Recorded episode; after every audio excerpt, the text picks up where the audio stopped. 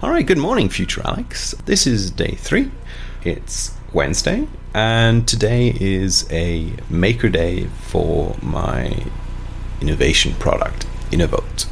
Yesterday was manager day for the mail product, which was quite productive. I've planned the next features or big features for March, April, and May.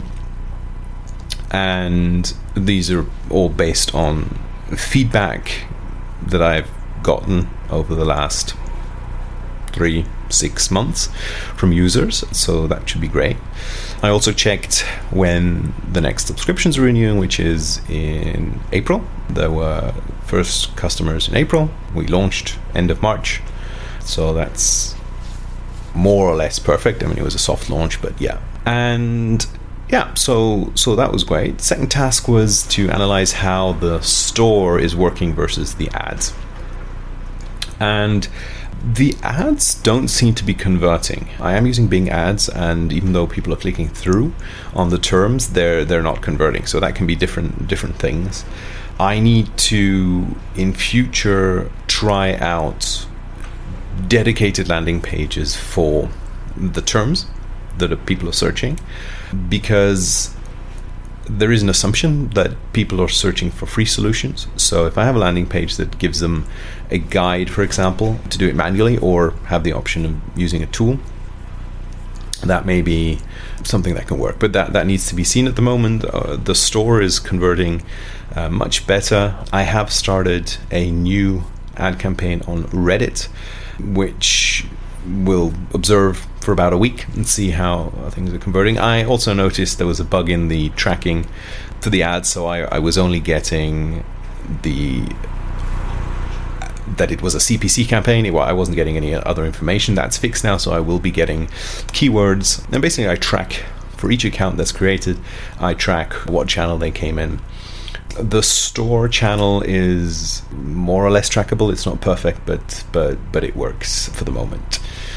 I was also looking at different channels from the Traction book. Traction book is something I, I read a while back, and there's I think about roughly 20 channels that are suggested for, for startups or for growing companies. And I picked out three. One I was already doing paid ads, which I, I, I expanded with the Reddit ads. I, I, might try some more there in future. And then I was looking at blogs, advertising on blogs or advertising on podcasts. Both were not as successful. The blogs are usually owned by consultants or companies providing Office 365 services. There are no ads on these blogs. Uh, there is one site which is a community site that has a sponsorship package which I, have requested and um, I'm going to give that a go.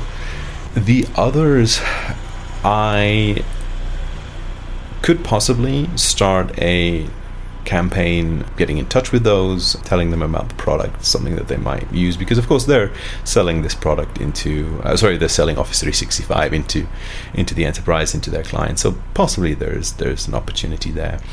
Podcasts, there are only two active Office 365 podcasts that I could see. Both are small, but and, and don't have advertisement at the moment. But again, that'd be something that in future I can check.